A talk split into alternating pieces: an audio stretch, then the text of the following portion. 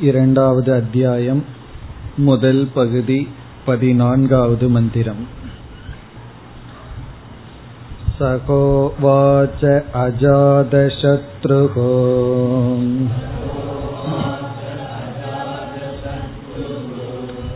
एतावन्नो इति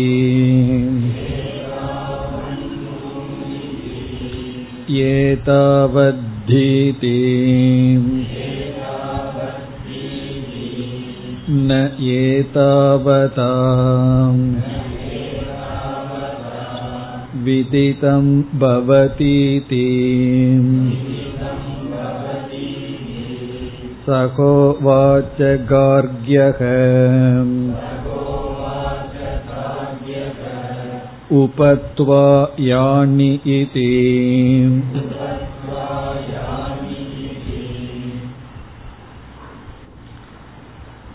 சென்ற வகுப்பில் இரண்டாவது அத்தியாயத்தை ஆரம்பித்தோம்.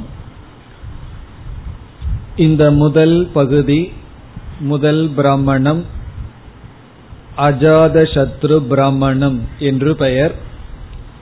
இங்கு குருவாக விளங்குபவர் அஜாதசத்ரு சத்ரு என்றால் பகைவன் அஜாதக என்றால் யாருக்கு பகைவன் இல்லையோ? இங்கு அந்தர் பகிர் நிஷத்ருகு என்று பார்த்தோம். பகையை இரண்டாக பிரிக்கின்றோம். அகப்பகை புறப்பகை என்று. வெளியேயும் இவருக்கு பகையில்லை. இவருக்குள்ளும் இவருக்கு பகை இல்லை அதாவது யாரையும் பகைவனாக இவர் பார்ப்பதில்லை. இவரையும் இவர் பகைவனாக பார்ப்பதில்லை. சில சமயங்கள்ல மற்றவர்களை நொந்து கொள்வோம் அது வெளிப்பகை. சில சமயங்களில் நம்மையே நாம் நொந்து கொள்வோம் அது அகப்பகை உள் இருக்கின்ற பகை. இந்த விதத்தில் இந்த ரெண்டு பகையையும் அற்றவர் அஜாத சத்ரு. அவர் ஒரு ராஜா. அவர்தான் குருவாக விளங்குபவர் என்று கதையெல்லாம் பார்த்தோம். பாலாக்கிகி என்பவர் அஜாத சத்ருவிடம் வந்து நான் உங்களுக்கு பிரம்மத்தை உபதேசிக்கின்றேன் என்று கூறுகின்றார். ராஜா அதை ஏற்றுக்கொண்டு உபதேசியுங்கள் என்று கூறுகின்றார். பிறகு நாம் பார்த்தோம் ஒவ்வொரு படியாக பாலாக்கிகி என்பவர் உபதேசிக்க உபதேசிக்க ராஜாவானவர் எனக்கு சகுண பிரம்மத்தை பற்றிய கிரண்ய கர்ப்பனை பற்றிய இந்த விஷயம் ஏற்கனவே தெரியும். இதற்கு மேலும் சில குணங்களுடன் நான் உபாசனை செய்து வருகின்றேன் என்று சொல்லிக் கொண்டு வர பதிமூன்றாவது மந்திரத்தில் அந்த விசாரம் முடிவடைகின்றது. பாலாக்கி என்பவர் தன்னுடைய அறியாமையை உணர்கின்றார். அப்பொழுது ராஜா பேசுகின்றார். ஸ்லோகத்திற்குள் சென்றால் சகோவாச்ச அஜாத சத்ருகு. குருவாக வந்தவர் பாலாக்கிகி. அவருக்கு இனி ஒரு பெயர் கார்கியக. இப்பொழுது அவர் சிஷ்யனாக மாறுகின்றார். சிஷ்யனாக இருந்தவர் குருவாக மாறப் போகின்றார். அதுதான் இந்த பதினான்காவது மந்திரம். சக அஜாத சத்ருகு. அஜாத சத்ருவான ராஜா இப்பொழுது கேட்கின்றார் ஏதாவத் நு இதி? இவ்வளவுதான் உங்களுக்கு தெரியுமா? ஏதாவத்னா திஸ்மச். இவ்வளவுதான் தெரியுமா என்று கேட்க இனி அடுத்த சொல் பாலாக்கி பதில் சொல்கின்றார் ஏதாவத் ஹி இதி. இவ்வளவுதான் எனக்கு தெரியும். பாலாக்கி என்ற பிராமணன் சத்திரியனிடம் வந்து ராஜாவிடம் வந்து நான் உனக்கு உபதேசம் செய்கின்றேன் என்று சொல்ல ராஜா உங்களுடைய உபதேசத்தை செய்யுங்கள் என்று கூற இதுவரை உபதேசத்தை செய்ததற்கு பிறகு ராஜா கேட்கின்றார் இவ்வளவுதான் உங்களுக்கு தெரியுமா? பிராமணர் கூறுகின்றார் இவ்வளவுதான். இனி அடுத்த பகுதியில் ராஜா கூறுகின்றார் ந ஏதாவதா விதிதம் பவதி இதி. ஏதாவதா என்றால் இந்த அளவுக்கு பிரம்மனை தெரிந்து கொள்வது ந விதிதம் பவதி. தெரிந்து கொண்டது ஆகாது. பூர்ண ஞானம் ஆகாது. ந விதிதம்னா நீங்கள் ஒன்றும் தெரிந்து கொள்ளவில்லை. முழுமையாக நிறைவாக எதையும் அறிந்து கொள்ளவில்லை. ஏதாவதா என்றால் சகுண பிரம்ம ஞானத்தினால் முழுவதையும் நீங்கள் அறிந்து கொள்ளவில்லை. ந விதிதம் பவதி. இவ்விதம் கூறியதற்கு பிறகு மீண்டும் சிஷ்யனாக மாறப்போபவர் கூறுகின்றார் சகோவாச்ச கார்கியக சக கார்கியக உவாச்ச. குரு என்ற ஸ்தானத்தில் வந்தவர் இப்பொழுது சிஷ்யனாக மாறுகின்றார். கார்கி கூறுகின்றார் கார்கியக அல்லது பாலாக்கிகி கூறுகிறார் உப துவா யானி இதி. துவா என்றால் உங்களை அஜாத சத்ருவாக ராஜாவாக இருக்கின்ற உங்களை உப யானி யானி என்றால் அணுகுகின்றேன். அகம் யானி நான் அணுகுகின்றேன். உப என்பது சிஷ்ய பாவேன. இப்போ உபங்கிறத யானிங்கிறதுக்கு முன்னாடி போட வேண்டும். உபயானி. உபயானி என்றால் இங்க சப்ஜெக்ட் வந்து அகம். அகம் யானி நான் அணுகுகின்றேன். எப்படி உபயானின சிஷ்ய பாவேன? சிஷ்யனாக உங்களை இப்பொழுது நான் அணுகுகின்றேன். அதாவது என்னை சிஷ்யனாக ஏற்றுக்கொள்ளுங்கள் என்பது பொருள். இப்ப இந்த ஸ்லோகத்தில் நமக்கு என்ன கிடைக்கின்றது? சிஷ்ய பாவத்தை பாலாக்கி அடைகின்றார். ஏதாவதா ந விதிதம் பவதி என்பதிலிருந்து நிர்குண பிரம்ம என்ற ஒரு தத்துவம் இருக்கின்றது. சகுண பிரம்மத்தை மட்டும் தெரிந்து கொண்டதனால் ஞானம் பூர்ணமாகாது. நிர்குண பிரம்மத்தையும் தெரிந்து கொள்ள வேண்டும் என்று மறைமுகமாக கூறி நான் உங்களை அணுகுகின்றேன் என்று சொல்வதிலிருந்து இங்கு பாலாக்கு என்ன கேட்கின்றார்? நான் தெரிந்து கொள்ள வேண்டிய பிரம்மத்தை உபதேசியுங்கள் என்று கேட்கின்றார். ந விதிதம் பவதினா எதை அறிந்தால் விதிதம் பவதி அனைத்தும் அறிந்ததாகிறதோ அந்த நிர்குண பிரம்மத்தை நீங்கள் உபதேசியுங்கள். அந்த உபதேசத்துக்கு நான் சிஷ்யனாகின்றேன் என்பது இந்த மந்திரத்தினுடைய சாரம். ஆகவே சகுண பிரம்மத்தை மட்டும் நான் அறிந்துள்ளேன். நீங்கள் அதை தெரிந்து கொண்டால் பூர்ணமான ஞானமாகாது என்று கூறினீர்கள். அந்த பூர்ண ஞானத்துக்காக உங்களிடம் சிஷ்யனாக சரணடைகின்றேன் என்று கூறியுள்ளார். இனி உபதேசம் ஆரம்பிக்கப்படுகின்றது. அடுத்த மந்திரத்திலிருந்து குருவாக விளங்குகின்ற அஜாத சத்ரு பாலாக்கி என்ற சிஷ்யனுக்கு இப்பொழுது சிஷ்யனாக மாறிவிட்டார். உபதேசத்தை துவங்குகின்றார். பதினைந்தாவது மந்திரம். सकोवाच अजातशत्रुः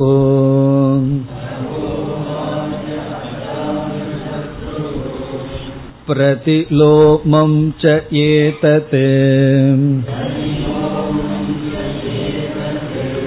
यद्ब्राह्मणः क्षत्रियमुपेयात् ब्रह्म मे वक्ष्यति इति व्येवत्वा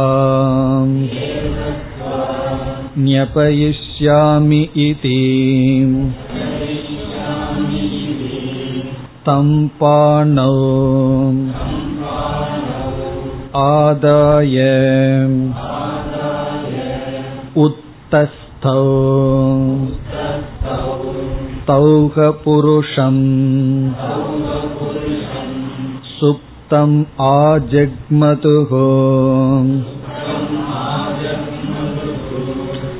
तम् एतैः नामभिः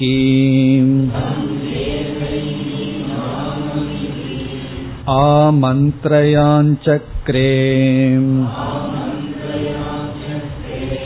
बृहन् पाण्डरवासक सोमराजनिति स न उत्तस्तौ तं पाणिना आपेशम् बोधयाञ्चकार सह उत्तस्थौ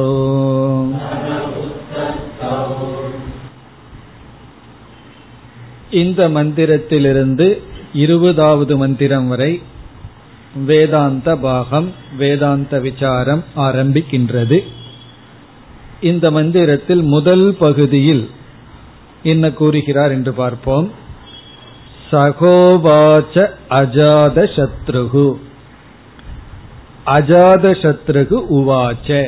இப்பொழுது அஜாத சத்ரு இவ்விதம் கூறுகின்றார். குருவாக விளங்குகின்ற க்ஷத்திரியனாக ராஜாவாக இருக்கின்ற அஜாத சத்ரு உவாச்ச. இவ்விதம் பேசுகின்றார். என்ன பேசுகின்றார்? பிரதிலோமம் ச ஏதது. ஏதது என்றால் இது பிரதிலோமம்.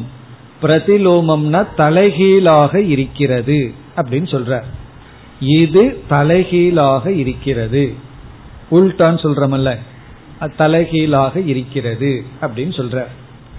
இப்ப என்ன தலைகீழா இருக்கு? எது தலைகீழாக இருக்கின்றது?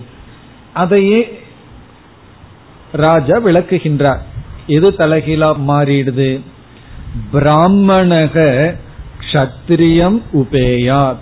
ஒரு பிராமணன் கஷத்திரியனை அடைதல். பிராமணக ஒரு பிராமணன் கஷத்திரியம்னா ஒரு ராஜாவை உபேயாத் அடைதல். எதற்காக அடைதல்? பணத்துக்காக அடைகிறதா இருந்தா அது தலைகீழா இல்லை. ராஜா கிட்ட போய் நான் பிராமணன் யாசிக்க வந்துள்ளேன்னு சொன்னா அது நேராத்தான் இருக்கு.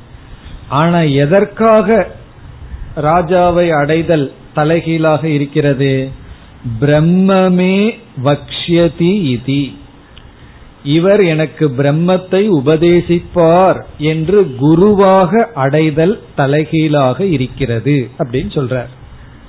பிரம்ம பிரம்மத்தை மே எனக்கு வக்ஷியதி என்றால் இந்த ராஜா உபதேசிப்பார். என்ற நோக்குடன் இதி இதி என்றால் என்ற நோக்குடன் க்ஷத்திரியனை ஒரு பிராமணன் அணுகுவது தலைகீழாக இருக்கின்றது அப்படின்னு சொல்றார். ஒரு ராஜாவிடம் இந்த ராஜா எனக்கு பிரம்மத்தை உபதேசிப்பார் என்ற நோக்கத்துடன் அணுகுவது ஒரு பிராமணன் அணுகுவது தலைகீழாக இருக்கின்றது.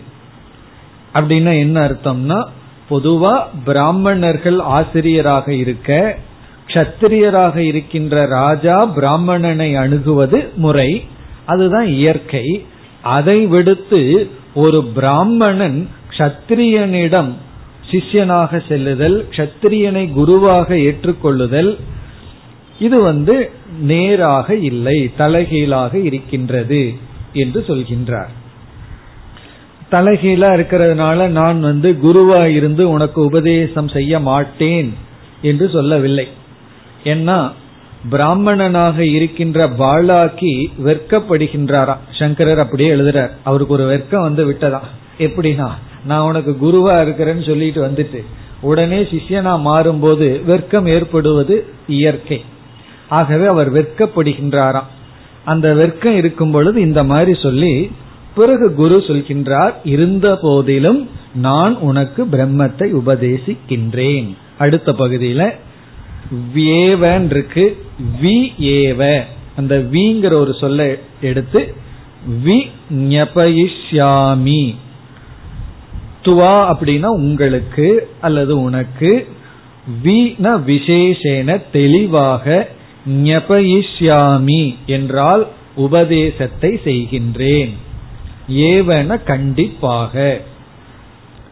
இந்த முறை தலைகீழாக இருந்த போதிலும் ஒரு பிராமணன் சத்திரியனிடம் சென்று சரணடைந்து சிஷ்யனாக இருந்து க்ஷத்திரியனை குருஸ்தானத்தில் வைத்து ஞானத்தை அடைதல் என்பது தலைகீழாக இருந்த போதிலும் ஞபயிஷ்யாமி நான் உனக்கு பிரம்மத்தை விளக்குகின்றேன் என்று பிராமிஸ் பண்ற கண்டிப்பாக உனக்கு பிரம்ம தத்துவத்தை விளக்குகின்றேன். காரணம் நிர்குண பிரம்மத்தை நான் அறிந்துள்ளேன். ஆகவே அதை உங்களுக்கு விளக்குகின்றேன். என்று சொல்லி அடுத்த பகுதியிலிருந்து விளக்கம் ஆரம்பிக்கின்றது பிரம்மத்தை பற்றிய தத்துவம் படிப்படியாக ஆரம்பிக்கப்படுகின்றது. இப்ப இந்த இடத்துல நமக்கு ஒரு வேல்யூ ஒரு கருத்து நமக்கு கிடைக்கிறது. அது என்ன கருத்து என்றால் சாஸ்திரத்துல ஆறு விதமான சாதனைகள் கூறப்பட்டுள்ளது. அந்த ஆறும் ஒரு பேர் மூன்று பேர்னு சொல்லலாம்.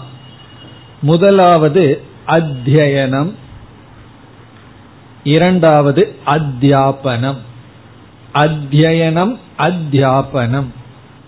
அத்தியனம்னா சாஸ்திரம் படித்தல். அத்தியனம்னா நம்ம சாஸ்திரத்தை படிக்கிறது. இனியொருவரிடமிருந்து படித்தல் அத்தியனம். அத்தியாபனம் என்றால் இனியொருவருக்கு சொல்லிக் கொடுத்தல்.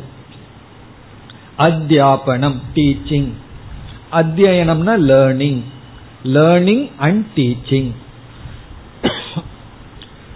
அத்தியனம்னா சிஷ்யனாக இருந்து படித்தல் அத்தியாபனம்னா குருவாக இருந்து படிப்பித்தல். அத்தியாபனம்ங்கிறதுக்கு தமிழ் டிரான்ஸ்லேஷன் படிப்பித்தல். அத்தியனம்னா படித்தல். இரண்டாவது பேர் யஜனம் யாஜனம்.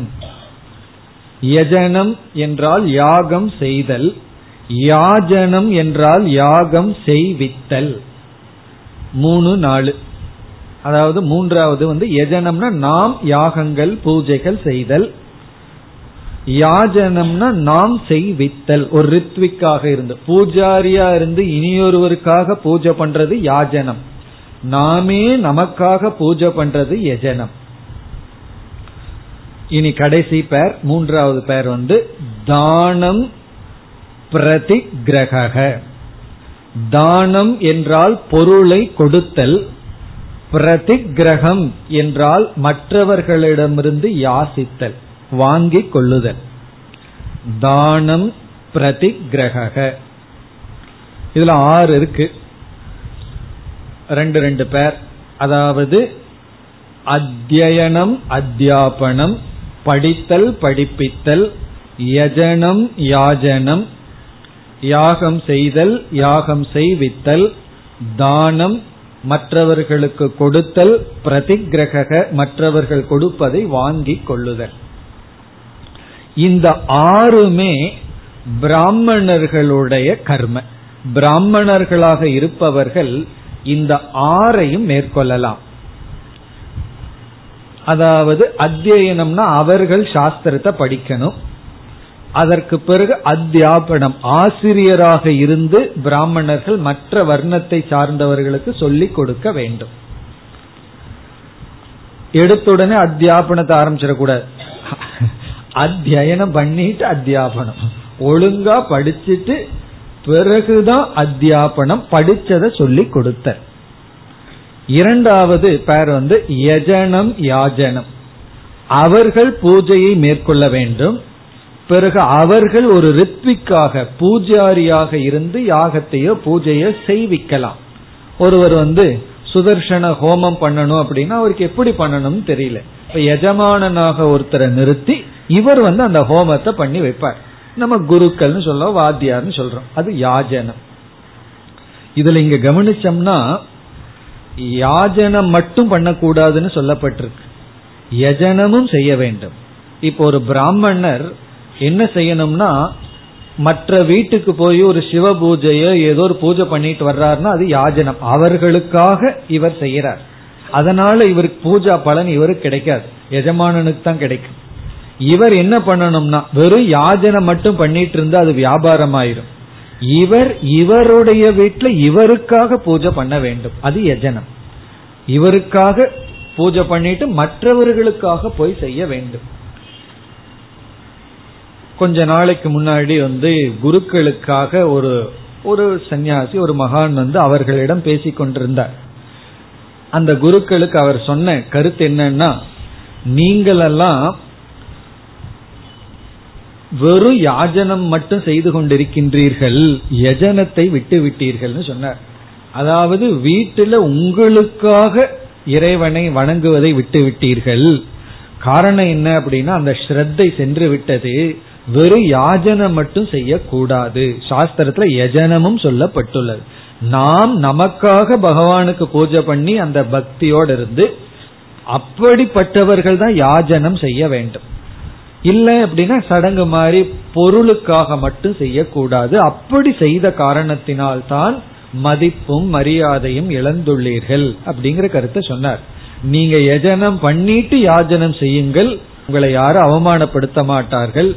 ஒரு கீழான தொழில் செய்வது போல காசுக்காக செய்யறேங்கிற பழி உங்களுக்கு வராது. ஏன் அந்த பழி வருதுன்னா யஜனம் பண்ணாம யாஜனம் செய்வதனால். பிறகு அடுத்த பெயர் வந்து தானம் பிரதிகிரக தானம் பிரதிகிரக. பிராமணர்களாக இருப்பவர்கள் யாசித்து எதை வேண்டுமானாலும் பெற்றுக்கொள்ளலாம் தப்பில்லை. ஆனால் எல்லாத்தையும் எப்பொழுதுமே யாசித்து பெற்றுக் கொண்டிருப்பதும் அல்ல தானமும் செய்ய வேண்டும். எதைனா? எதெல்லாம் எக்ஸ்ட்ராவா இருக்கோ அதையெல்லாம். ஒருவரிடம் நம்ம கேட்கிறோம். அவர் வந்து கொஞ்சம் அதிகமா கொடுத்துட்டார். உடனே தானம் செய்ய வேண்டும். வெறும் பெற்றுக்கொள்வது மட்டும் பிராமணர்களுடைய கடமை அல்ல கொடுப்பதும் பிராமணர்களுடைய கடமை. எது நமக்கு தேவைக்கு மேல வந்துருதோ அதையும் அவர்கள் கொடுத்து விட வேண்டும். கொடுத்துட்டு தான் யாசிக்க வேண்டும். இல்லைன்னா யாசிச்சுட்டே போனோம்னா என்ன ஆகும்னா நம்முடைய உடைமைகள் எல்லாம் ரொம்ப அதிகமாயிரும். அதனால என்ன பண்ணணும் தானம். இந்த ஆறுமே பிராமணர்களுக்கு விதித்த கடமைகள். இதில் மூன்று கஷத்திரியர்களுக்கு விதிக்கப்பட்டுள்ளது. கஷத்திரியர்களுக்கு விதிக்கப்பட்டுள்ள மூன்று என்ன? இந்த பேர்ல வர்ற ஃபர்ஸ்ட் அத்தியனம் யஜனம் தானம். இந்த மூன்றும். அத்தியனம் யஜனம் தானம். இந்த மூன்று தான் கஷத்திரியர்களுக்கு சாஸ்திரம் விதித்துள்ள கடமை. அத்தியனம்னா அவர்கள் சாஸ்திரத்தை படிக்க வேண்டும் படிக்கலாம். வேதம் வேதாந்தம் எதை வேணாலும் படிக்கலாம். அத்தியனம் பண்ணலாம். யாரிடமிருந்து? பிராமணனிடம் இருந்து. பிறகு யஜனம். அவர்கள் சில பூஜைகள் மேற்கொள்ளலாம். அவர்களுக்காகவே வீட்டில் சில பூஜைகள் செய்து கொள்ளலாம். பிறகு தானம். அவர்கள் தானம் செய்ய வேண்டும். ஏன்னா மக்களிடமிருந்து வரி வசூலிக்கிறார்கள் பொருள் எல்லாம் அவர்களுக்கு கிடைக்கிறது. ஆகவே ஏழைகளுக்கு தானம் செய்ய வேண்டும். அறிவுடையவர்களுக்கு கலைஞர்களுக்கு பிராமணர்களுக்கு பொருளை வாரி கொடுக்க வேண்டும். ராஜா வந்து பிச்சை எடுத்துட்டு இருக்க கூடாது. பிரதிகிரகம் பண்ணக்கூடாது ராஜா வந்து இனி ஒருத்தருக்கு ஒரு கர்மத்தை செய்து கொண்டு வச்சிட்டு இருக்க கூடாது. இனி ஒருத்தருக்காக பூஜை பண்ணிட்டு இருக்க கூடாது. ராஜா வந்து அத்தியாபனம்னா இனி ஒருவருக்கு சொல்லி கொடுக்க கூடாது. அதாவது ஆசிரியரா இருக்கக்கூடாது பிறகு இனி ஒருவருக்கு ஒரு பூஜாரியா இருக்கிற வேலையை ராஜா பண்ணக்கூடாது. பிறகு வந்து வாங்கி கொள்ள கூடாது. இது வந்து தர்ம சாஸ்திரமாக இருக்கின்ற காரணத்தினால்தான் இங்கு ராஜா என்ன சொல்றார்? பிரதிலோமம் ஏதது. இந்த பிரதிலோமம்ங்கிறதுக்கான விளக்கம் இது பிரதிலோமம்னா தலைகீழா இருக்கேன்னு ஏன் சொல்றார்?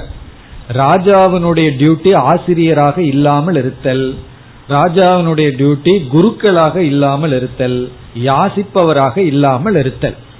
பிராமணன் வந்து படிக்கிறான் படிப்பிக்கின்றான். அப்படி இருக்கையில் இப்பொழுது நீங்கள் க்ஷத்திரியனிடம் மாணவனாக மாற விரும்பி க்ஷத்திரியனாக இருக்கின்ற என்னை ஆசிரியராக்குவது பிரதிலோமம் அப்படின்னு உபனிஷத் நமக்கு கூறுகின்றது. இதுல என்ன முக்கியமான விஷயம் என்றால் இந்த நியதி கர்ம காண்டத்துக்குத்தான் ஞான காண்டத்துக்கு அல்ல. இந்த ஞானத்தை கொடுக்க உபனிஷத் இந்த பிரதிலோமத்தை செய்கிறது. அது அதை விட முக்கியம். இப்ப நம்ம பார்த்ததை விட முக்கியம் என்னவென்றால் இந்த விதி வந்து கர்ம காண்டத்திற்கு தான் வேதத்தை பைகாட் பண்ற வேத அத்தியனத்திற்கும் பிறகு வந்து சில பூஜைகள் எல்லாம் ஒரு ரித்விக்கா இருந்து செய்யற கர்மகாண்ட விஷயத்திலும் இதெல்லாம் சரிப்பட்டு வரும். ஞான காண்டத்துக்கு வரும் பொழுது உபனிஷத்தை மாற்றி நமக்கு காட்டுகின்றது. எப்படின்னா கத்திரியனை ஆசிரியரா வச்சு பிராமணனை சிஷ்யனா வைக்கிறது இந்த வேலை யாரு செய்தார்னா உபனிஷத்தே நமக்கு காட்டி கொடுக்கின்றது. இதிலிருந்து இங்கு என்ன கருத்து உபதேசிக்கப்படுகிறது என்றால் வேதாந்தத்துக்கு வரும்பொழுது இந்த நியமம் கிடையாது. வேதாந்தத்துக்கு வரும்பொழுது இந்த நியமம் இல்லை என்றால் ஒரு பிராமணன் அல்லது எந்த வர்ணத்தை சார்ந்தவர்களாக இருந்தாலும் யாரிடம் ஞானத்தை பெற வேண்டும் என்றால் யாருக்கு நிர்குண பிரம்மத்தை பற்றி ஞானம் இருக்கோ அவர்களிடமிருந்து பெற வேண்டும். அவர்களுக்கு வந்து ஜாதி ஆசிரமம் வயது நியமம் கிடையாது. அல்லது ஆண் பெண்கிற பேதம் எதுவும் கிடையாது. அந்த கருத்து தான் இங்கு கூறப்படுகிறது. சங்கரர் வந்து இந்த கருத்தை நிலைநாட்டி இருக்கார் எங்குனா ஒரு சண்டாளனிடமிருந்தும் அவர் வந்து உபதேசத்தை பெற்றுள்ளார். மனிஷா பஞ்சகத்துல குருரி தேவா மம. யாருக்கு இந்த பிரம்ம ஜானம் இருக்கோ சாண்டாலோஸ்து ச துஜக அஸ்து. குருகு இத்தேவா மணிஷா மம. அதாவது சாண்டாளனா இருந்தாலும் அல்லது துஜக பிராமணனா இருந்தாலும் யாருக்கு இந்த அகம் பிரம்மாஸ்மிங்கிற ஞானம் இருக்கோ சக குருகு இத்தி ஏஷா மணிஷா மம. இது என்னுடைய உறுதியான ஞானம்னு சொல்லி இருக்கார் அதற்கு பிரமாணம் இந்த இடத்துல இருக்கு. அதாவது இந்த இடத்துல என்ன சொல்லப்பட்டுள்ளதுன்னா நிர்குண பிரம்மத்துக்கு வரும்பொழுது யார் நிர்குண பிரம்மத்தை பற்றிய ஞானத்தை அடைந்துள்ளார்களோ ஞானியாக இருக்கிறார்களோ அவர்களுக்கு வயது ஆசிரமம் பிரம்மச்சரிய ஆசிரமம்ங்கிற நியதியோ அல்லது வந்து வர்ணம் பிராமண கஷத்திரியங்கிறதோ கிடையாது. ஏன்னா அவர்கள் வந்து இதையெல்லாம் கடந்து நான் பிரம்மன் இருக்க. அதனால ஒரு சன்னியாசி வந்து பிரம்மச்சாரி கிட்ட படிக்கலாம். சன்னியாசி வந்து சன்னியாச ஆசிரமத்தை ஒருத்தர் எடுத்துட்டார் சித்த சுத்திக்காக. அவருக்கு ஞானம் இல்லை. ஒருவர் பிரம்மச்சரிய ஆசிரமத்தில் இருக்கின்றார். அவருக்கு ஞானம் இருக்குன்னா அவரிடம் வேதாந்தம் படிக்கலாம். அல்லது இல்லறத்தில் ஒருவர் இருக்கின்றார். அவர் ஞானத்தை அடைஞ்சிருக்கார். அவர் ஒரு சந்நியாசி அவரிடம் படிக்கலாம். அப்படி ஆசிரம பேதம் கிடையாது. ஜாதி பேதமும் கிடையாது. ஆகவேதான் இங்கு பிரதிலோமம்ங்கிறது எந்த அடிப்படையில சொல்றார்? கர்மகாண்டத்தினுடைய அடிப்படையில் இது எதிராக இருந்த போதிலும். அப்ப ராஜாவுக்கு தெரியுது. ராஜாவாக இருப்பவர்கள் பூஜை பண்ணக்கூடாது கர்மகாண்டத்தை வேதா சாண்டிங் சொல்லி கொடுக்க கூடாதுங்கிறதெல்லாம் இருந்த போதிலும் இனி கேட்கறது நிர்குண பிரம்ம விஷயமாக இருப்பதனால் ஞபயிஷ்யாமி ஏவ. நான் உனக்கு இதை உபதேசிக்கின்றேன் என்று சொல்கின்றார். துவான்னா உனக்கு ஞபயிஷ்யாமினா உபதேசம் செய்கின்றேன் ஏவன கண்டிப்பாக.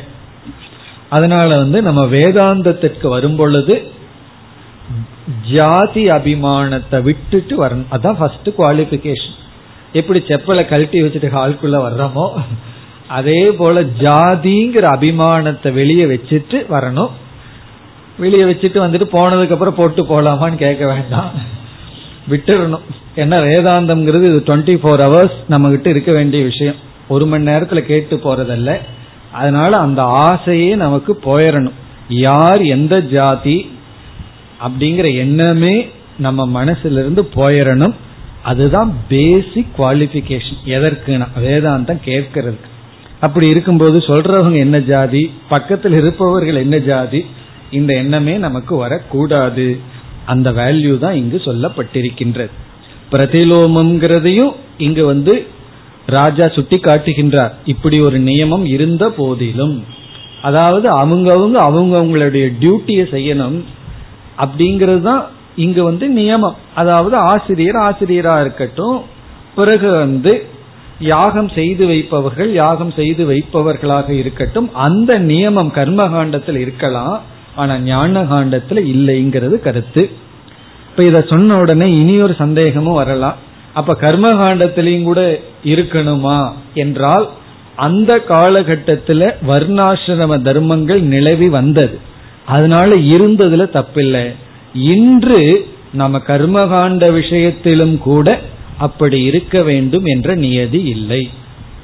அதே எப்படி சொல்கிறீர்கள்னா பிராமணர்களாக இருப்பவர்கள் இந்த ரெண்டு காரியத்தை தவிர இன்னும் செய்யக்கூடாதுன்னு சொல்லப்பட்டிருக்கு. யாஜனம் ஒன்னா பூஜை செஞ்சு வச்சிட்டு இருக்கணும் குருக்களா இருக்கணும் அல்லது அத்தியாபனம் வேதத்தை சொல்லி கொடுத்துட்டு இருக்கணும் அவர்கள் வந்து இந்த தோல் பிசினஸ் எல்லாம் பண்ணக்கூடாதுன்னு சொல்லியிருக்கு.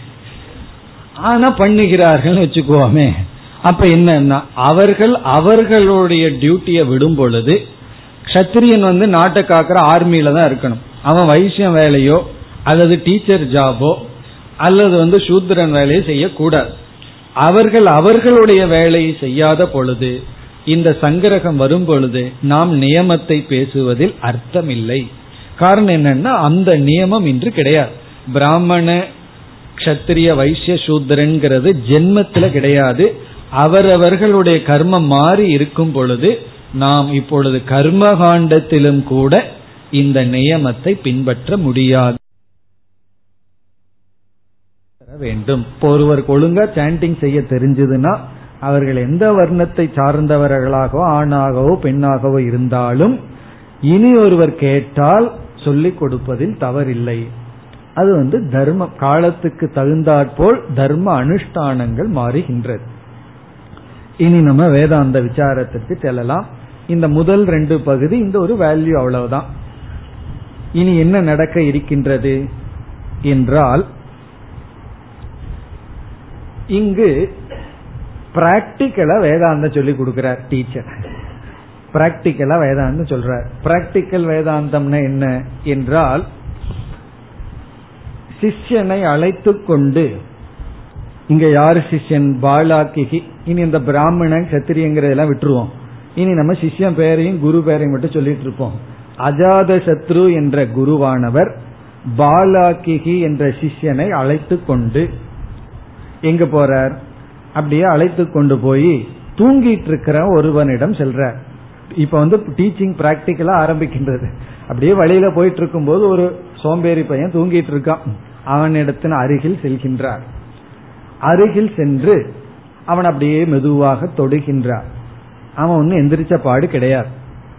ஆனா பிராணனை பாக்கிறார் பிராணனும் வேக வேகமா போயிட்டு இருக்கு கொரட்ட சத்தம் வேற கேட்டுட்டு இருக்கு அவ்வளவு தூரம் பிராணன் ஓடிக்கொண்டு வந்து கொண்டு இருக்கு பிராணன் செயல்பட்டு கொண்டு இருக்கின்றது. பிறகு சாஸ்திரத்துல பிராண தத்துவத்திற்கு சில பெயர்கள் எல்லாம் உண்டு. பிராண தேவதைகளுக்கு சில நாமங்கள் உண்டு. அந்த பெயர்களை எல்லாம் சொல்ற சொல்லி அந்த பிராணனை அழைக்கின்றார். அதையெல்லாம் கேட்டுட்டும் அவன் தூங்கிட்டே இருக்கான். பிராணனுக்கு எத்தனையோ பேர் இருக்கு. அந்த பேரெல்லாம் சொல்லி பார்க்கிற அதாவது இவர் பிராணனிடம் பேசி பார்க்கின்றார். தொட்டு பார்க்கிறார். அவன் ஒன்னும் எந்திரிச்ச பாடு கிடையாது. பிறகு பிராணனுடைய பெயரை சொல்லி பார்த்தாலும் அப்போ அவன் எழுந்து கொள்ளவில்லை. பிறகு என்ன பண்றார்? அவனை பிடிச்சு உழுக்கு உழுக்குன்னு உழுக்கிறார். பிறகுதான் அவன் எழுந்து கொள்கின்றான். இதுதான் பிராக்டிக்கல் இதிலிருந்து ஒரு தத்துவத்தை இவர் புகட்ட விரும்புகின்றார். இதுதான் இங்க நடக்கின்றது இதை காட்டி இதிலிருந்து நீ என்ன தெரிந்து கொள்ள வேண்டும் அப்படிங்கறத உபதேசம் செய்கின்றார். இப்ப இதுல என்ன இவர் புகட்டுகின்றார் என்று இனி நம்ம பார்க்கணும். இதுதான் ஒரு பிராக்டிக்கலா அங்க நடந்த விஷயம். நடந்த விஷயம்னா இவர் அழைச்சிட்டு போய் தூங்கிட்டு இருக்கிறவனை தொட்டு பார்த்து அவன் எந்திரிக்கல. பிராணனை மட்டும் பார்க்கிறார். பிராணன் வந்து செயல்பட்டு கொண்டிருக்கு. அந்த பிராணனுக்கான பெயர்களை சொல்லி பார்க்கிறார். அப்பொழுதும் அவன் எழுந்து கொள்ளவில்லை. பிறகு உழுக்குகின்றார் அவன் எழுந்து கொள்கின்றான். இதிலிருந்து என்ன உபதேசம் என்றால் சேதன தத்துவம் கான்சியஸ் பிரின்சிபிள் இந்த உடலுக்குள் இருக்கின்ற ஆத்ம தத்துவம் ஸ்தூல சரீரத்திலிருந்தும் பிராணனிடமிருந்தும் வேறுபட்டது என்று இங்கு காட்டுகின்றார். அதுதான் இந்த மந்திரத்துல டீச்சிங் அதாவது இந்த இடத்துல விஜயானமயங்கிற வார்த்தையை சங்கரர் பயன்படுத்துகிறார். அங்கேயும் ஒரு வேகா இருக்கு. அந்த விஜயானமயம்ங்கிறது என்னங்கிறது மீண்டும் தெளிவுபடுத்த போறார். ஒரு ஜீவன் அல்லது நான் அகம். நான்கிறது வந்து இந்த ஸ்தூல சரீரமோ பிராணனோ அல்ல. விஜயானமய புருஷக ந ஸ்தூல தேகக ந பிராணக. அததான் இங்க வந்து இந்த எக்ஸ்பெரிமெண்ட் மூலமா காட்டுகின்றார். அதாவது விஜயானமயன்னு சொன்னா ஒரு அறிவு கான்சியஸ் பிரின்சிபிள் ஒரு அறிவு சுரூபமாக இருக்கின்ற ஜீவன் அந்த ஜீவன் ஸ்தூல தேகம் அல்ல அந்த ஜீவன் பிராணன் அல்ல.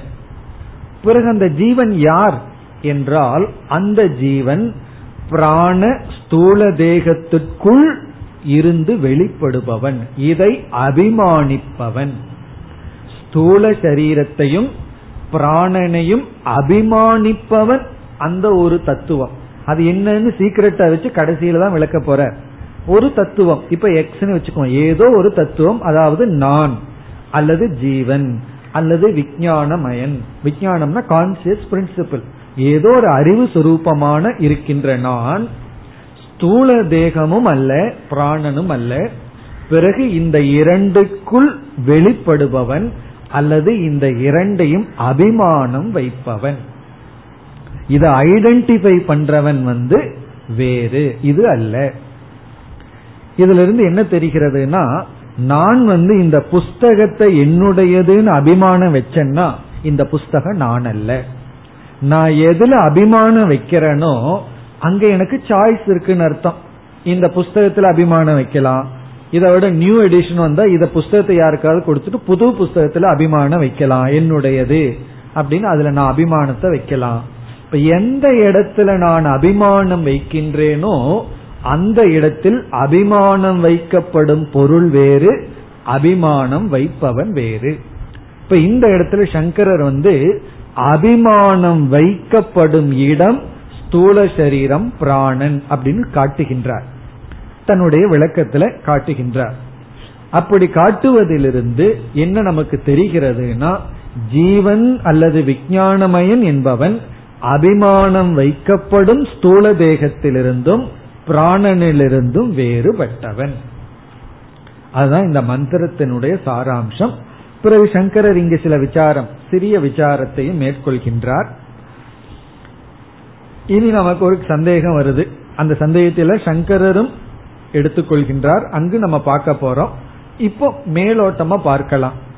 தூங்குறவங்கிட்ட போய் அவனை எழுப்புறதுல இருந்து இந்த உண்மை எப்படி தெரியுதுங்கிறதான் கேள்வி. சங்கரர் இந்த கேள்வியை கேட்கிறார் தூங்கிட்டு இருக்கிறவங்கிட்ட போய் அவனை பேசாம இருந்தா நல்லா தூங்கிட்டு இருப்பான் அவனை போய் எழுப்பி அவங்கிட்ட இருந்து நமக்கு என்ன இங்க தெரிஞ்சுக்க போறோம் அப்படின்னு சொன்னா ஸ்தூல தேகம் நானாக இருந்திருந்தால் அதை தொட்டவுடன் எழுந்திருக்க வேண்டும்.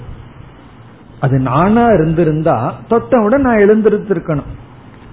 பிராணன் நானாக இருந்திருந்தால் அதை அழைத்தவுடன் அது எழுந்திருந்திருக்க வேண்டும் அது பேசியிருக்க வேண்டும். இப்ப எனக்கு ஒரு பெயர் இருக்கு. என்னுடைய பெயர் ஒருவர் அழைத்தவுடன் நான் ஏன்னு சொல்றேன். வேறொரு பெயரை அழைத்தார்னா நான் பேசாம இருக்கேன். காரணம் என்னன்னா என்னுடைய பெயர் அழைச்சா தான் நான் அவரிடம் திரும்பி பார்த்து ஏன் அழைத்தீர்களான்னு கேட்கிறேன். வேறொரு பெயர் அழைக்கும் போது நான் ஏன்னு கேட்கறது இல்லை இதுல இருந்து என்ன தெரியுதுன்னா அந்த பெயரை உடைய உடல் நான் அல்ல. அந்த பெயர் எனக்கு பொருந்தல்ல அது வேற நான் வேர் அப்படின்னு எனக்கு தெரிகிறது. அப்படி பிராணனுக்கான பெயரை அழைத்தும் எழுந்து கொள்ளாத காரணத்தினால் பிறகு தொட்டும் எழுந்து கொள்ளாத காரணத்தினால் இந்த உடல் பிராணன் நான் அல்ல ஏன்னா அதுல அபிமானம் அந்த நேரத்துல எனக்கு இல்லை. அதனாலதான் தொட்டும் அது வரல. தொட்டும் வரல அழைத்தும் வரவில்லைங்கிறதுல இருந்து அதுல அபிமானம் வச்சிருந்தா அந்த அபிமானத்தோட சேர்ந்து நான் வந்திருக்கலாம். நான் பதில் சொல்லி இருக்கலாம் அபிமானத்தை நான் எடுத்துட்டதுனால அது ஜட பதார்த்தம். இப்ப இந்த எக்ஸ்பெரிமெண்ட்ல இது தெரியுது. இப்ப இனி ஒரு விஷயமும் இருக்கு. அது எதுக்கு தூங்குறவங்க கிட்ட போகணும்? தூங்குறவங்க கிட்ட போய்தான் இதை எப்படி தெரிந்து கொள்ள முடியும் என்றால் இப்ப வந்து பிராண தத்துவத்திற்கு வருவோம். பிராணன் வந்து செயல்பட்டு கொண்டு இருக்கின்றது சேஷ்டா ரூபம். பிராணன் வந்து ஆக்டிவிட்டிஸ்லயே இருக்கு. இப்ப ஜாகிரத அவஸ்தைக்கு நம்ம வருவோம். ஜாகிரத அவஸ்தையில என்னுடைய மனமும் செயல்பட்டு கொண்டு இருக்கின்றது பிராணனும் செயல்பட்டு கொண்டு இருக்கின்றது இந்த ரெண்டுமே ஜாகிரத அவஸ்தையில மூமெண்ட்ல இருக்கு சேஷ்டையில இருக்கு. இப்போ பொதுவா எது அறிவு சுரூபம்னா எது செயல்படுமோ அது அறிவு சுரூபம். ஜடமானது செயல்படாது. இனர்ட் ஆப்ஜெக்டுக்கு மூமெண்டே இருக்காது. கல் இருக்கு மண் இருக்கு பாறை இருக்கு. அதுக்கு மூமெண்ட் கிடையாது. அப்ப நம்ம சாதாரணமா என்ன நினைப்போம்? எது அசைகின்றதோ அது வந்து அறிவு சொரூபம். எது அசைவதில்லையோ அது ஜடஸ்வரூபம்னு முடிவு பண்றோம். அப்படி இருக்கையில ஜாகிரத அவஸ்தையில பிராணனும் செயல்படுது விஜயானமய புருஷனும் செயல்படுறான். அது யாருங்கிறது இப்ப கொஞ்சம் வேகாவே இருக்கணும் இந்த இடத்துல. விஜயானமயனா ஏதோ ஒரு அறிவு சுரூபம் மனசுன்னு வச்சுக்குவோமே. அப்ப நமக்கு தெரியல ரெண்டுமே செயல்படுறதுனால செயல்படுறதுக்கு எது உண்மையான காரணம்? இதுல அறிவு சுரூபமானவன் யாருன்னு கண்டுபிடிக்க முடியல. எப்பொழுது? ஜாகிரத அவஸ்தையில. ஏன்னா ஜாகிரத அவஸ்தையில ரெண்டுமே செயல்படுறதுனால எது அறிவு சுரூபம்னு புரிந்து கொள்ள முடியவில்லை. அப்போ ஒரு அவஸ்தைக்கு போகணும். அங்க ஒன்று செயல்படக்கூடாது. ஒன்று வந்து அந்த இடத்துல இருக்கவே கூடாது. இனி ஒன்று இருக்கணும். அது சேதனமா அச்சேதனமான்னு டெஸ்ட் பண்ண நமக்கு புரிஞ்சிடும் இப்போ ஒருவர் வந்து கத்திரிக்காய் சாப்பிடுறார். அந்த கத்திரிக்காயோடையே என்ன பண்ணிடுறார்? பொட்டேட்டோவும் சாப்பிட்றான்னு வச்சுக்கோங்க உருளைக்கிழங்கு சேர்ந்து சாப்பிட்றார் அவருக்கு அலர்ஜி வந்துடுது. இப்ப டாக்டர் கிட்ட கேக்குறார் உனக்கு அலர்ஜிக்கு என்ன காரணம்னு? நான் இன்னைக்கு வந்து கத்திரிக்காய் சாப்பிட்ட உருளைக்கிழங்கு சாப்பிட்டேங்கிறார். அப்ப டாக்டர் என்ன சொல்லுவார்? இந்த ரெண்டுல எது அலர்ஜி கொடுத்ததுன்னு எனக்கு தெரியல. நாளைக்கு உருளைக்கிழங்கு மட்டும் சாப்பிட்டு பாரு. அதுக்கு அடுத்த நாள் கத்திரிக்காயை மட்டும் சாப்பிட்டு பாரு. அப்ப கண்டுபிடிச்சிடலான்னு சொல்லுவார். அப்போ ஒன்னுடைய ஆப்சன்ஸ்ல தான் நம்ம கண்டுபிடிக்க முடியும். ரெண்டு ஈக்குவலா பிரசண்டா இருக்கும்போது கண்டுபிடிக்க முடியல. அதே போல சுஷுப்தியில விஜயானமயன் வந்து நம்ம விஜயானமய கோஷம் முழுமையாக அமைதியை அடைந்து விட்டான் கரணங்களை எல்லாம் எடுத்துட்டு உறங்கிக் கொண்டு இருக்கின்றான் அப்போ அந்த இடத்துல யாருனுடைய ஆப்சன்ஸ் யாரு இல்ல விஜயானமயன்னு ஒரு சேதனத்துவம் அங்க வந்து ஒடுங்கி இருக்கு. ஆனா எது செயல்பட்டுட்டே இருக்கு? பிராணன் மட்டும் செயல்பட்டுட்டே இருக்கு. பிராணனும் ஒடுங்கி இல்லை. பிராணன் தன்னுடைய வேலையை நிறுத்தாம இல்லை. பிராணன் தன்னுடைய வேலையை பண்ணிட்டே இருக்கான். விஜயானமயன் வந்து ஜாகிரத அவஸ்தையில தான் அவன் வேலை பண்ணிட்டு இருக்கான். இந்திரியத்தின் மூலமா உலகத்தை எல்லாம் பார்த்து அனுபவிச்சிட்டு இருக்கான். ஆனா சுசுப்தி அவஸ்தையில விஜயானமயன் என்ன பண்றான்? இந்த தன்னுடைய வேலையெல்லாம் நிறுத்திட்டு ஓய்வில் இருக்கான். அவன் அந்த பிக்சர்லயே கிடையாது. அப்போ விஜயானமயன் இல்லாதப்போ பிராணன் மட்டும் செயல்பட்டு கொண்டிருக்கும் போது அந்த பிராணன் கிட்ட பேசுனா ஒரு ரெஸ்பான்ஸும் கிடையாது. இதுல இருந்து என்ன தெரியுதுன்னா பிராணன் ஜடஸ்வரூபம். பிராணனுக்கு வந்து சேத்தன தத்துவம் கிடையாது அப்படிங்கிறது நமக்கு தெரிகிறது. சாதாரண விஷயம். இத போய் எப்படி சுத்தி வளைச்சு விசாரம் எல்லாம் பண்ணி சொல்கிறார்கள். இதெல்லாம் எதற்குனா உறுதி வர்றதுக்காக. திடீர்னு பிராணனுக்கு ஏதாவது சக்தி வந்துடலாமோ காத்து குணம் அப்படின்னு சில பேர் சொல்லுவார்கள். அப்படி காத்து குணம்னா காத்துக்கு ஒரு குணம் இருக்கு. அந்த காத்துக்கு சேதனத்துவம் இருக்கலாமான்னு சந்தேகம் நமக்கு வந்துடலாம் அப்படி வரக்கூடாதுங்கிறதுக்காக இந்த விசாரம். இப்ப ஏன் சுஷுப்த புருஷன் பக்கம் போனோம் அப்படின்னா அங்க வந்து விஜயானமயன் முழுமையா ஆப்சண்டா இருக்காரு. அங்க கிடையவே கிடையாது. ஏன்னா ஒடுங்கி இருக்கு. அதனால அதை கூப்பிட்டு அது வராது. வேலை செஞ்சிட்டு இருக்கிறது ஒரே ஒரு ஆள். யாருன்னா பிராணன். அந்த பிராணன் கிட்ட பேசி பார்த்தா அது ஜடமா இருக்கு அது நமக்கு பதிலே சொல்ல மாட்டேங்குது. இதிலிருந்து பிராணன் ஜடம். ஸ்தூல சரீரத்தை தொட்டு பார்த்தா அந்த ஸ்தூல சரீரமும் ஜடம் போல இருக்கு. அதனாலதான் சொல்லுவாங்க கட்டை போல தூங்குறேன்னு சொல்லுவார்கள். ஜடத்தை போல தூங்கி கொண்டிருக்கின்றான். ஆகவே அதுவும் ஆத்மா அல்ல போக்தா அல்ல. இப்ப சங்கரர் எப்படி ஆரம்பிக்கிறார்னா இதுல யாரு போக்தான்னு கண்டுபிடிக்கணும் அப்படின்ட்டு போய் கடைசியில சாட்சி சொரூபம் யாருன்னு கண்டுபிடிக்க போறோம். இப்ப இதுல முதல்ல போக்தா யாருன்னு கண்டுபிடிப்போம். போக்தான்னா உலகத்தை அனுபவிப்பவன் யார் அபிமானி யாருன்னு கண்டுபிடிப்போம். அந்த அபிமானி வந்து சரீரம் கிடையாது ஸ்தூல தேகம் கிடையாது பிறகு பிராணனும் அல்ல. அந்த அளவுதான் இந்த மந்திரத்திலிருந்து நமக்கு கிடைக்கின்றது. பிறகு சங்கரர் மீண்டும் சில விசாரத்தை பண்றார். அந்த விசாரத்தை பிறகு பார்ப்போம். இப்பொழுது நம்ம மந்திரத்திற்குள் செல்லலாம். மூன்றாவது வரி. தம் பாணௌ ஆதாய உத்தஸ்தௌ. இந்த பகுதியிலையும் ஒரு வேல்யூ தான் வருகின்றது. தம் என்றால் சிஷ்யனை பானோ என்றால் கையில் ஆதாய அப்படின்னா இப்ப இந்த இடத்துல என்ன நடக்குதுன்னா உபனிஷத்து வந்து அங்க என்னமோ நடந்த மாதிரி பிராக்டிக்கலா சொல்லுது இப்ப குரு வந்து அமர்ந்து கொண்டிருக்காரோ நின்று கொண்டிருக்காரோ அது எப்படியோ இருக்கார். சிஷ்யன் வந்து ரொம்ப சோர்ந்து அமர்ந்து கொண்டு இருக்கின்றான். அர்ஜுனன் வந்து தேர் தட்டில் அமர்ந்த மாதிரி இங்க பாலாக்கி வந்து வெட்கப்பட்டு அவமானப்பட்டு ஆனா சிஷ்ய பாவத்தை அடைஞ்சு கீழே அமர்ந்து கொண்டு இருக்கின்றானா. அப்ப குரு என்ன பண்றாரா அவனோட தோல் மேல கைய போட்டு அவனை உயர்த்தி தட்டி கொடுத்து சரி பரவாயில்லவா அப்படின்னு சொல்லி அழைத்து செல்றாராம். இதெல்லாம் எதற்குனா குரு வந்து உனக்கு அந்த வெட்கம் எல்லாம் வேண்டாம். சில பேர் கேள்வி கேட்கறதுக்கு ரொம்ப வெக்கப்படுவார்கள். என்னன்னா நான் ஏதாவது தப்பா கேட்டுருக்கணும். அப்படி கேள்வி கேட்டா நீங்க தப்பா நினைச்சுக்குவீர்களோ? இப்படி எல்லாம் சிஷ்யர்களுடைய மனதில் சங்கோச்சம்னு ஒண்ணு இருக்கும். அந்த சங்கோச்சத்தை குரு என்ன பண்ணணுமா? நீக்கணுமா? நீ என்ன கேள்வி எப்படி கேட்டாலும் நான் ஏற்கனவே உன்னை பத்தி முடிவு பண்ணிட்டேன். அந்த முடிவை நான் மாத்திக்க போறது இல்லை அதனால வந்து நீ வெக்கப்பட வேண்டாம். அந்த சங்கோச்சத்தை நீக்கி விடணும். நீ வந்து என்ன கேட்டாலும் நான் தப்பா நினைச்சுக்க மாட்டேன். எப்படி வேணாலும் கேட்கலாம். எதை வேணாலும் கேட்கலாம். உனக்கு நீங்க பிரம்மத்தை பார்த்தீங்களான்னு கூட கேட்கலாம். உங்களுக்கு அறிவு இருக்கான்னு கூட கேட்கலாம். எப்படி கேட்டாலும் நான் வந்து கோவிச்சுக்க மாட்டேன். நீ சங்கோஷப்பட வேண்டாம். அப்படிங்கறத குரு வந்து சிஷ்யருக்கு புரிய வைக்கணும். அப்பதான் சிஷ்யர்களை தடை இல்லாமல் வருவார்கள். இல்லைன்னா அவர்களுக்கு சில பிளாக் இருக்கும். அதை நீக்குகின்றார் இந்த இடத்துல. எப்படி அப்படின்னா அமர்ந்து கொண்டிருக்கான சிஷ்யன்? தம் பானௌ ஆதாய அப்படின்னா கையில எடுக்கிறாராம். அப்படின்னு என்ன தோல்ல தட்டி கொடுத்து இவர் வந்து அவளை லிப்ட் பண்ணி சிஷியனை லிப்ட் பண்ணி உத்தஸ்தோ அமர்ந்து கொண்டிருப்பவனை மேலே எழுந்திருக்க செய்கின்றார். பானவ் ஆதாயனா இவர் கைய வந்து அவருடைய தோல் மேல போட்டு தட்டி கொடுத்து அவரை உத்தஸ்தவன அமர்ந்து கொண்டிருப்பவரை எழுந்திருக்க செய்கின்றார். யார் அப்படின்னா குருவானவர் சிஷ்யனிடம். பேசாம ஆரம்பத்திலேயே சிஷ்யனா வந்திருந்தா இந்த கஷ்டமெல்லாம் கிடையாது. இது குருவா வேற வந்துட்டாரா? அதனாலதான் இந்த கஷ்டம்.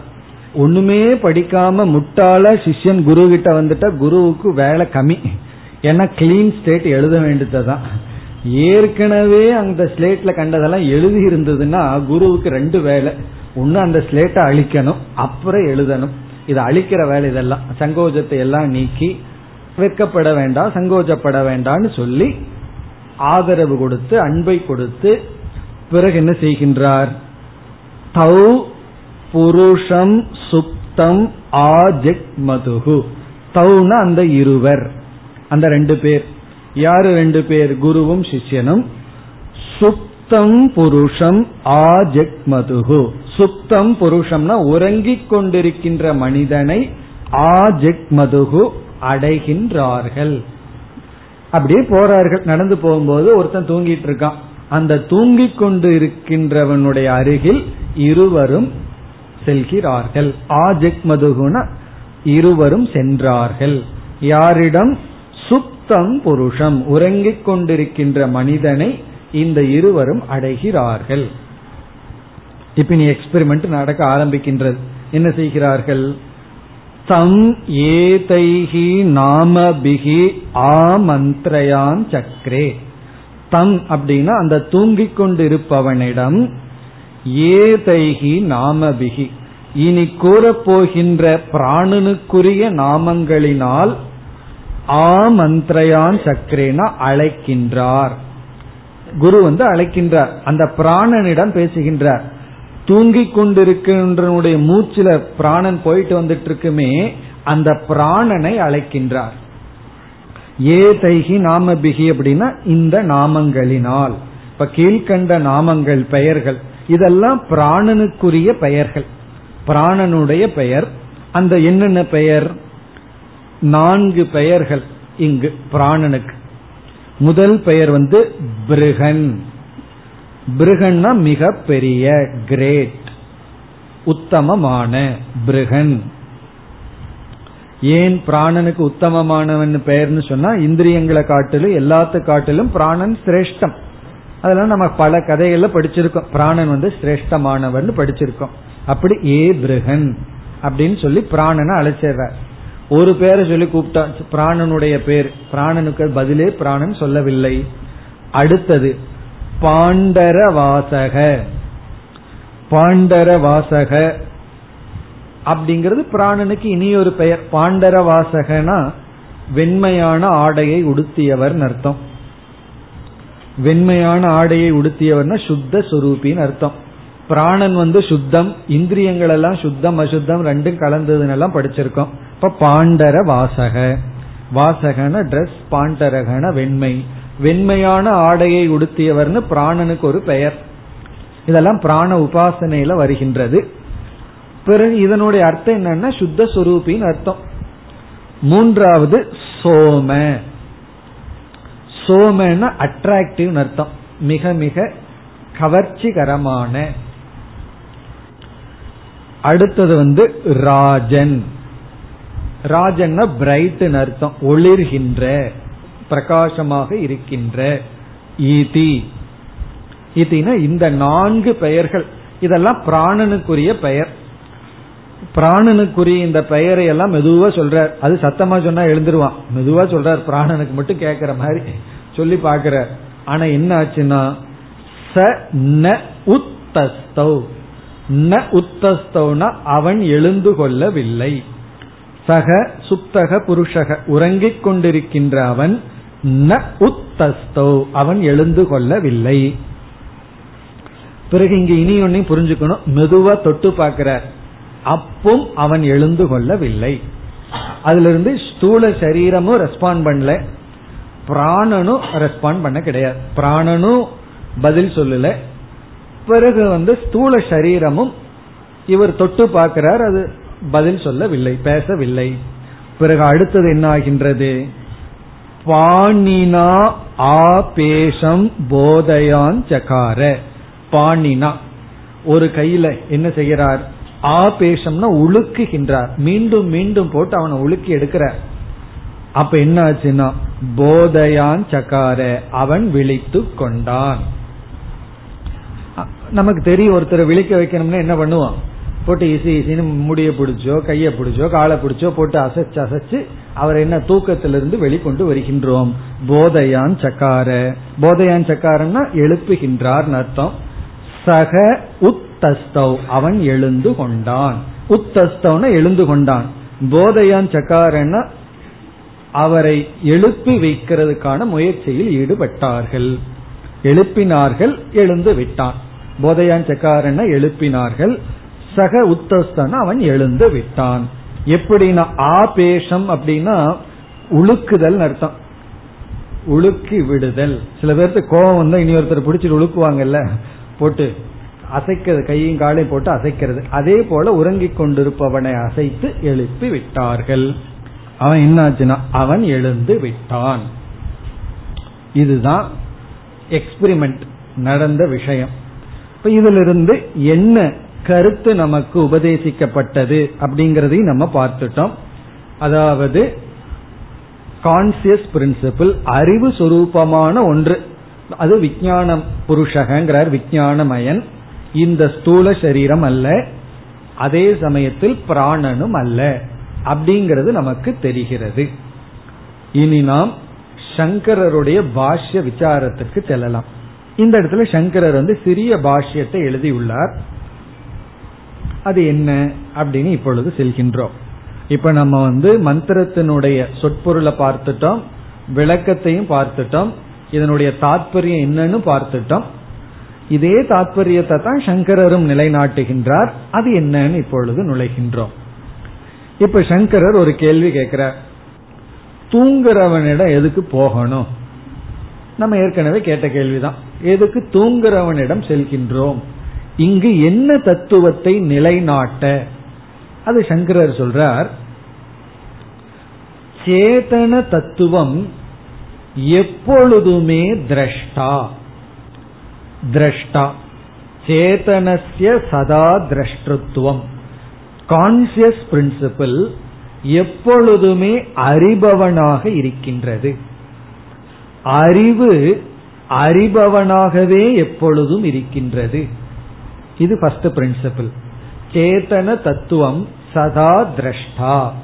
சேத்தனசிய சதா திரஷ்டத்துவம். அறிவு சொரூபம் எப்பொழுதும் அறிபவனாகவே இருக்கிறது. அச்சேதனசிய அச்சேதனசியன ஜடமாக இருப்பது சதா திருஷ்யத்துவம். அச்சேதனமாக இருப்பது எப்பொழுதும் அறியப்படுவதாகவே இருக்கிறது. இங்க வந்து அறிவு எப்பொழுதும் அறிபவனாகவும் ஜடமானது எப்பொழுதும் அறியப்படுவதாகவும் இருக்கின்றது. சமஸ்கிருதத்துல சொன்னோம்னா சேதனசிய சதா திரஷ்டத்துவம் அச்சேதனசிய சதா திருஷ்யத்துவம் இப்ப திரஷ்டா திருஷ்யம் திருஷ்யம்னா அறியப்படுவது திரஷ்டான அறிபவன். சேதனம்னா அறிவு கான்சியஸ் பிரின்சிபல் கான்சியஸ் பிரின்சிபல் எப்பொழுதுமே அறிபவனாகவும் இனர்ட் பிரின்சிபிள் எப்பொழுதும் அறியப்படுவதாகவும் இருக்கின்றது. ஆனால் இந்த இரண்டும் ஒன்றை ஒன்று கலந்து விட்டது. அப்படின்னு சொல்ற உபயம் தாதாத்மிய ஆபன்னம் அப்படின்னு சொல்றார். உபயம்னா சேத்தனமும் அச்சேதனமும் அறிவும் ஜடமும் தாதாத்மியம்னா ஒன்றோடு ஒன்று கலந்து விட்டது. கலக்க கூடாதது கலந்து விட்டது. அறிவு அல்லது அறிபவன் அறியப்படும் பொருள். கான்சியஸ் பிரின்சிபிள் இனர்ட் பிரின்சிபிள் சேத்தனமும் ஜடமும் ஒன்றோடு ஒன்று கலந்து விட்டது. அதாவது சேதன தத்துவம் வந்து அச்சேதனத்தினுடைய தன்மையை எடுத்துடுது அச்சேதன தத்துவம் சேத்தனத்தினுடைய தன்மையை எடுத்து ஒன்றினுடைய சொரூபம் இனி ஒன்றில் ஏற்றி வைக்கப்பட்டு விட்டது. அதை நீக்க தஸ்ய விவேகார்த்தம். தஸ்ய விவேகார்த்தம்னா இந்த விவேகத்தை செய்ய இந்த கலந்திருக்கிறத பிரிக்க இந்த விசாரம்.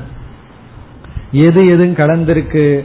அறிவும் அல்லது அறிபவனும் அறியப்படும் பொருளும் கலந்து விட்டது. அறிவு சேதனம் அறியப்படும் பொருள் ஜடம். அறிவு அறிபவனாகவும் ஜடமானது அறியப்படும் பொருளாகவும் இருக்க இந்த ரெண்டும் மாறி ஒன்றோடொன்று கலந்து விட்டது. இதை பிரிப்பதற்காக இந்த விசாரம். இனி சங்கரர் கேட்கிறார் இந்த சுசுப்தி விசாரத்தில் இது எப்படி பிரிய போகுது அப்படின்னு கேட்கின்றார். அதனுடைய பதிலை எல்லாம் அடுத்த வகுப்பில் நாம் பார்ப்போம். ஓம் போர் நமத போர் நமிதம் போர் போர் நமுதச்சதேம் பூர்ணய பூர்ணமாதாய